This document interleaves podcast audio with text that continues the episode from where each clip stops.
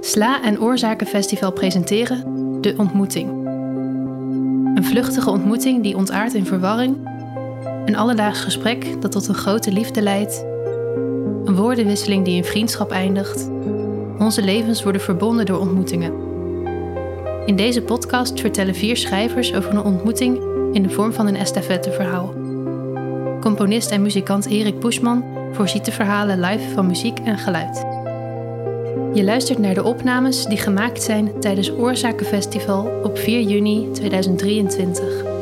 In deze aflevering hoor je het derde deel van het vierdelige estafetteverhaal. Gijs Wilbrink leest zijn verhaal Das war einmal voor. God, wat hield ik van dat beest. De ochtenden waren simpel toen. Simpeler dan ik gewend was. Simpeler dan ik verdiende, sowieso. Jacobs koffie pruttelend op het warmhoutplaatje. Het meditatieve sigarettenrollen aan de keukentafel. Mijn Duitse inburgering was pas compleet geweest toen ik geleerd had checkies te draaien met filter erin. Het eerste zonlicht door het tuinraam, niet oranje, maar zachter dan dat, kleurloos bijna. Kalmte. Geen kinderen, geen radio. Enkel de geluiden van allerlei beestjes uit de langgerekte achtertuin die naadloos overliep in de boszoom.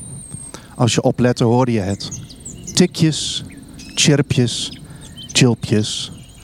En dan ineens, zo rond een uur of acht, kok, kok, kok. Uw koffietje? Mens, zet het gewoon neer. Onderbreek mijn gedachten niet. Turend uit het keukenraam zag ik de fazant dan. Verdwaasd, rondscharrelend aan de bosrand. Altijd met dezelfde nervositeit in zijn oogjes. Alsof hij zich zorgen maakte of ik wel zou komen. Natuurlijk kwam ik. Sinds onze eerste ontmoeting zat ik iedere ochtend voor hem klaar aan die keukentafel. Iedere ochtend opende ik het tuinraam en gooide mijn GFT-emmer leeg op het gazon. Achterloos. Alsof ik het niet voor hem deed, maar hij bij toeval een domme vrouw had getroffen die een schatkist aan appelschillen, bloemkoolstronken en afgekloven carbonadebotjes verloor.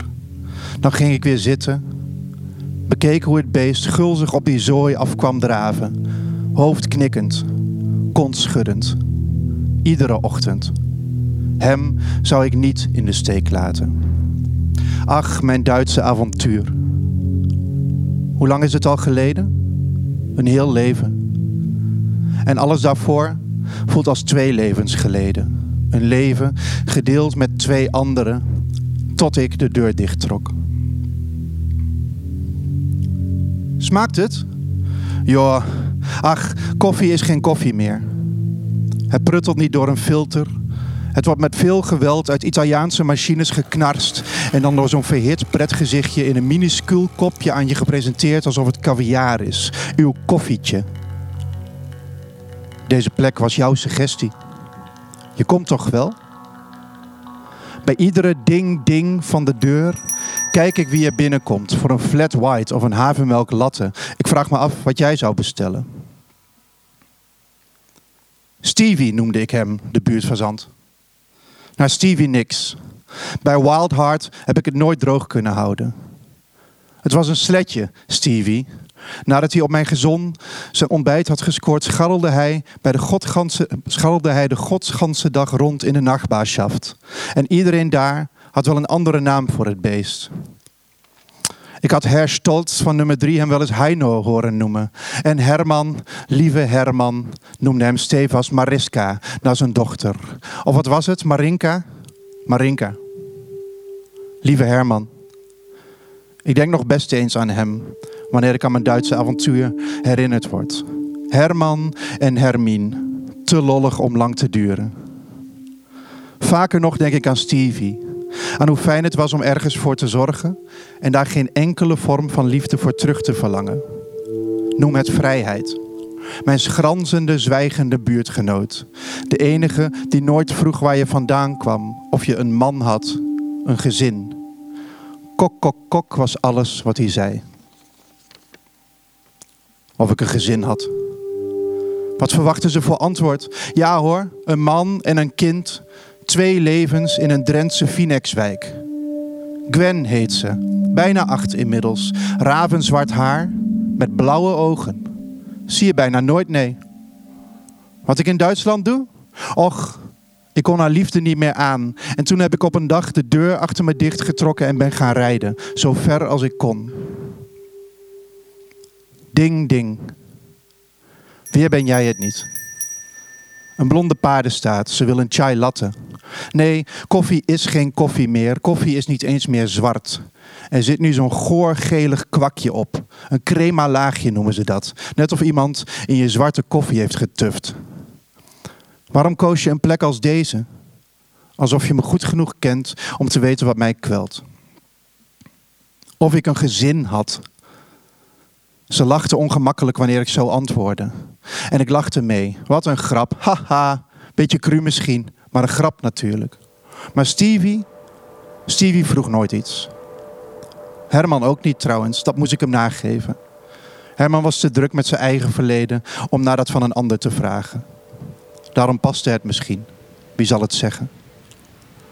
Herman was ook de eerste die ik kende die zo'n Italiaanse knars koffiemachine thuis had staan. Ik bleef bijna nooit bij hem slapen. En als dat wel gebeurde, dan was ik altijd voor koffietijd weer thuis. Bij mijn warmhoutplaatje en mijn fazant. Zolang het duurde. Want op een ochtend Ineens was het voorbij. Op een ochtend kwam het beest niet meer aan mijn achterdeur. En de ochtenden daarop ook niet. En toen was het voor mij ook wel klaar daar in Duitsland. Dat was eenmaal. Tijd om door te rijden. Terug naar Drenthe dan? Jullie zagen me aankomen. Ding ding. Weer opkijken. Wachten op jouw haar. Jouw ogen. Stevie Nicks komt zelden nog op de radio. Verbannen naar de tijd van diep, diep zwarte koffie. Heel soms gebeurt het nog. Een gitaarriff, haar strijdlustige stem. En dan denk ik aan dat leven en daarna meteen aan de levens die ik ervoor verliet. Just like the white-winged dove sings a song, sounds like she's singing. Duiven, fazanten. Ieder zijn eigen vrijheidssymbool. De laatste keer dat het gebeurde, moest ik mijn auto aan de kant zetten en de autoradio uitzetten. Ik trilde, hyperventileerde. Tranen prikten mijn bevlekte ogen kapot. Noem het spijt. Ik kreeg mijn adem niet onder controle. Greep mijn telefoon en zocht jouw naam. Pas toen ik hem vond, werd ik wat kalmer. De radio was alweer halverwege een liedje van de volgende artiest. Bijna acht was je toen ik die deur dichttrok. En nu? Heb je al rijles? Ga je uit met kerels? Ben je al moeder? Ook zo vroeg? Je nam op. Je koos deze plek.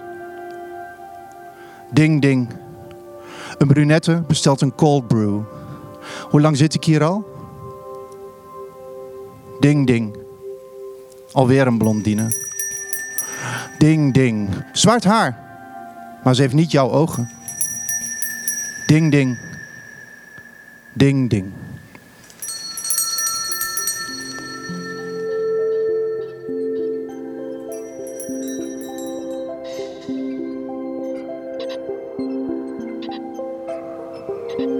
Je luisterde naar Gijs Wilbrink.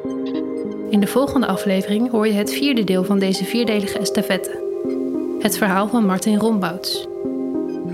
Ga voor meer audio van Sla naar Slaakast in je favoriete podcast-app.